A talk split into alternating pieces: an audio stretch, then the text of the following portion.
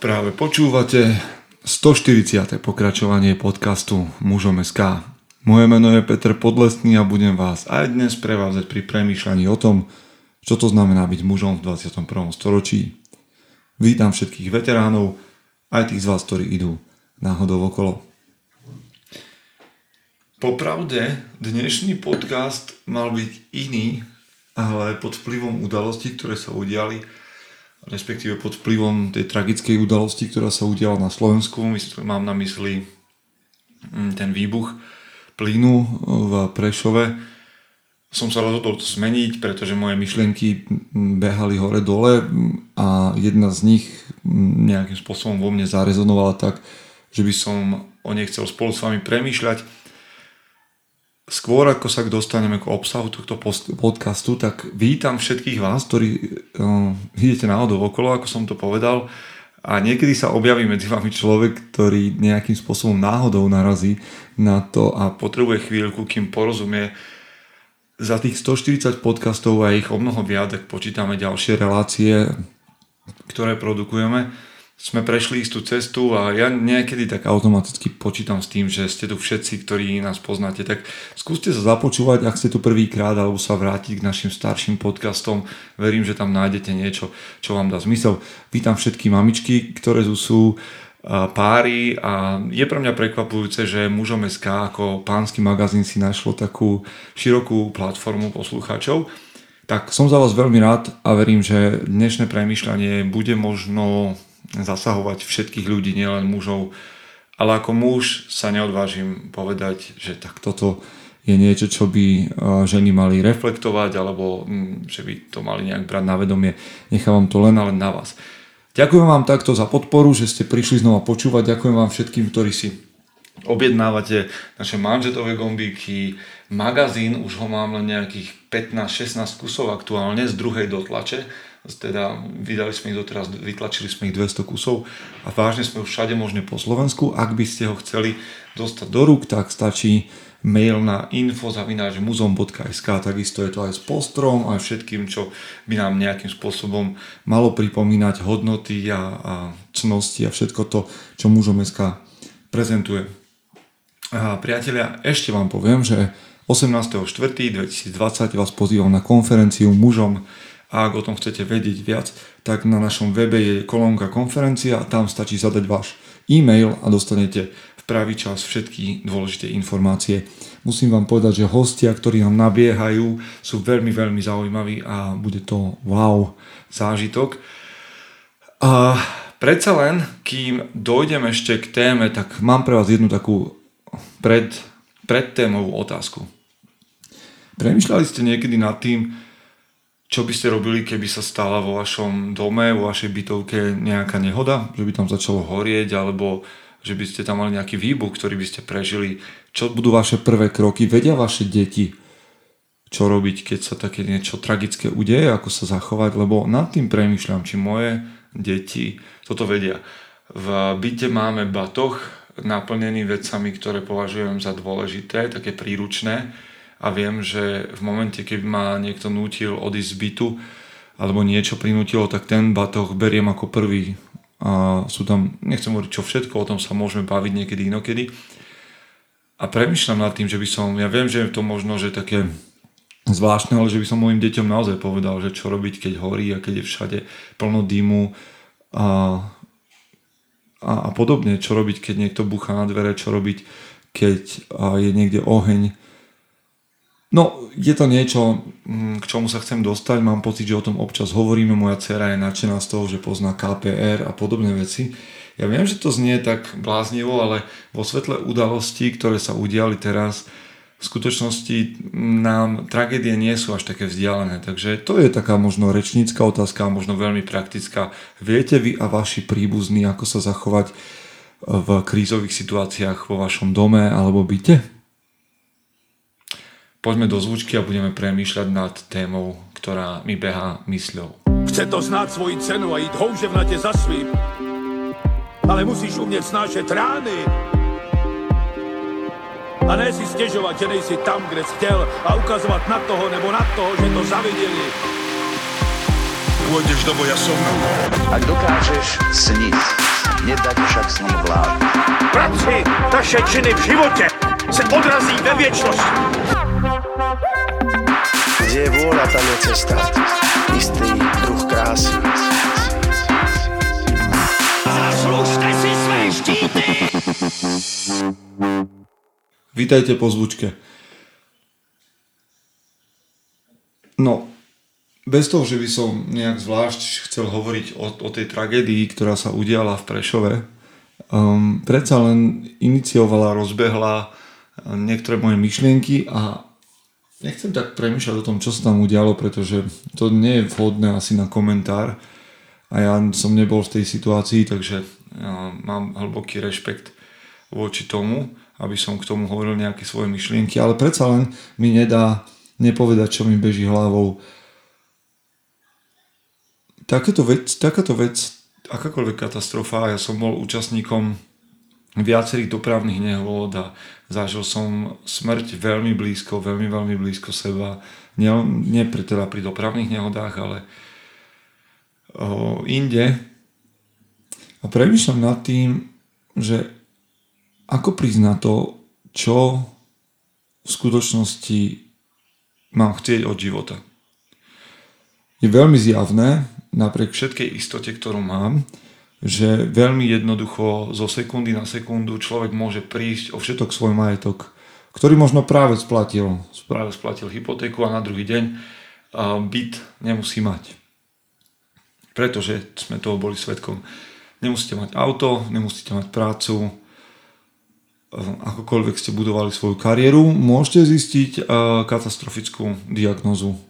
Môžu zomrieť moje obe deti v jednej chvíli. Tak čo? A ako mám vlastne prísť na to, čo chcem od života? A čo je, to, čo je pre mňa v živote to dôležité. Zažil som mužov, s ktorými som rozprával a možno, že ma práve takí muži počúvajú, ktorí v momente, keď prišli o manželku, napriek tomu, že ich život pokračoval, pretože manželka odišla, ale život pokračoval ďalej, tak stratili zmysel života a pýtali sa na to, či nemajú spáchať samovraždu alebo premýšľali inak katastroficky a zostali na liekoch a bývali u rodičov a podobne. Nemyslím nikoho konkrétneho, ale tiež sa vtedy pýtam, že no, o toto v skutočnosti v živote ide?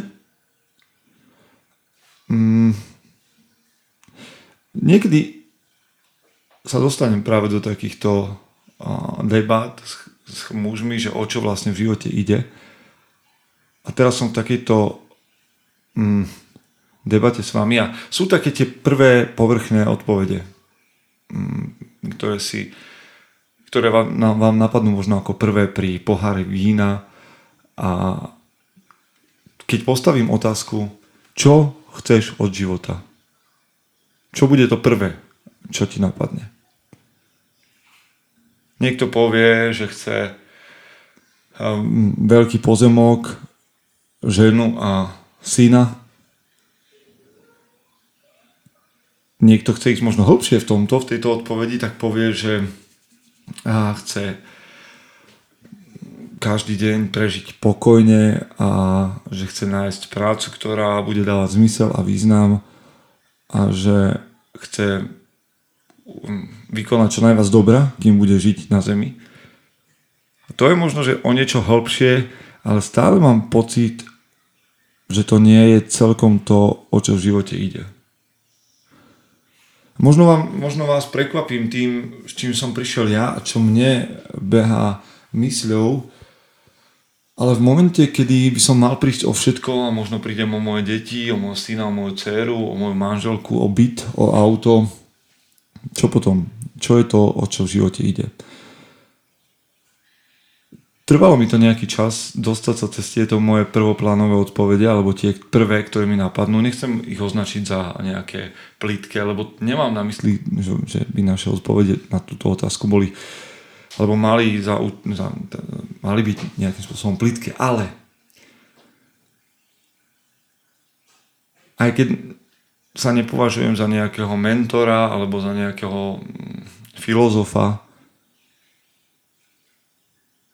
hm, tak poviem, že to, čo skutočne chcem od života, je utrpenie.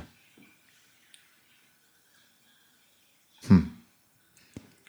Chvíľočku to, chvíľočku to nechávam vo vás uležať. A teda najprv musím asi vysvetliť to slovo. Možno, že si ho môžete zameniť za nejaké veci, ktoré považujem za synonyma. Utrpenie, alebo ak chcete, vymente to slovo za ťažkosti, diskomfort alebo bolesť. Mm, pretože skutočne dobré veci v mojom živote, tie, ktoré mali naozaj, naozaj význam a ktoré si naozaj, naozaj cením, prišli cez ťažkosti. Neviem vám povedať nič také, a tým nechcem zo seba robiť nejakého martýra, ale nič, čo nie, inak to poviem. Proste, proste jednoducho. Veci, ktoré za niečo v mojom živote stoja, ma veľa stáli. Čiže tie ťažkosti, alebo utrpenie, alebo diskomfort si môžete zameniť aj za slovičko obeď, ktorú som musel urobiť. Ťažkosti ma nutili vždy pracovať na tom, aby som bol lepší, aby som niečo vybudoval. Ťažkosti ma nútia naučiť sa. Ťažkosti ma nutili pracovať na vzťahoch. Rozumieť tomu, že obeď je prirodzená. A že tieto veci sú podmienkou na to, aby som nachádzal zmysel a význam. A čo je prekvapujúce, a možno problematické aj pri tom, keď premyšľam o tejto svojej odpovedi, že a znova bavíme sa o tom, čo ja považujem za niečo, čo naozaj v živote potrebujem a čo pokladám za dôležité. Takže v momente, keď prichádzajú ťažkosti, ktoré si ja prajem vo svojom živote, tak tým, že ich prekonám a získam niečo, sa to neskončí, pretože prídu ďalšie a ďalšie ťažkosti. A môžeme, môžeme hovoriť o, aj o tragédiách, aj o, aj o obeti, aj o ťažkostiach. A viem, že to, čo ľudia hľadajú, je práve opak toho, ale čo skutočne potrebujeme, je bolesť. A to nechcem vyznieť ako nejaký sadista alebo masochista, ale čím som starší a v momente, keď stretávam ľudí, ktorí prešli bolesťou v živote, tak sú to ľudia, od ktorých sa môžete učiť.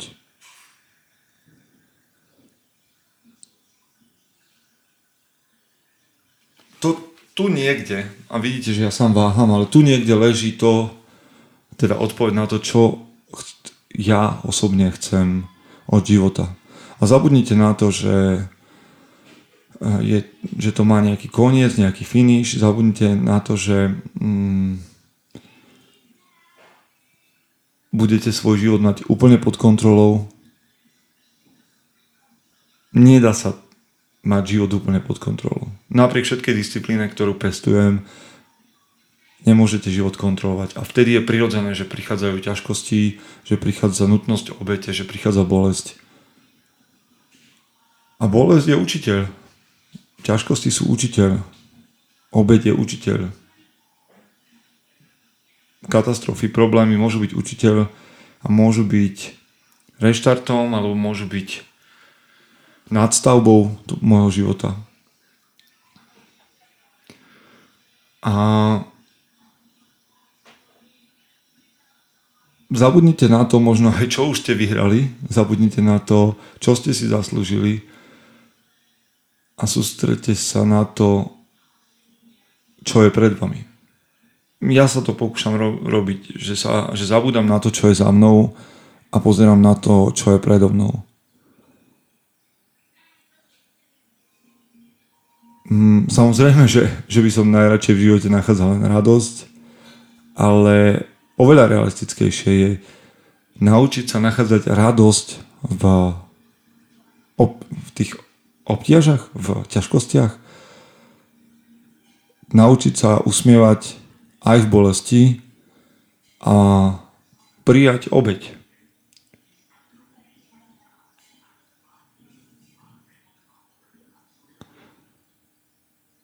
v mojom živote, a možno som ovplyvnený aj nejakým stoicizmom z časti a aj mojou osobnou vierou, ale mám pocit, že porozumieť tomuto znamená dať bolesti nejaký význam. Že ťažkosti stoja za to. A že sa naučíte mať radosť aj vtedy, kedy by ste prirodzene radosť mať nemali.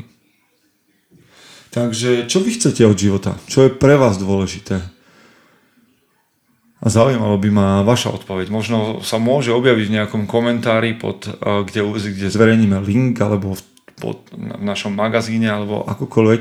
Ak sa chcete podeliť, moje premyšľanie začalo tam, že problémy môžu prísť v každej sekunde, že je to niečo prirodzené a že sa učím ich v mojom živote vítať, pretože ťažkosti vyzerajú ako veľmi dobrý učiteľ a že keď sa stretnete s ľuďmi, ktorí prežívajú bolesť, stretnete sa s múdrymi ľuďmi. Samozrejme s tými, ktorí rozumejú tomu, že túto bolesť, respektíve v tejto bolesti sa môžu naučiť niečo.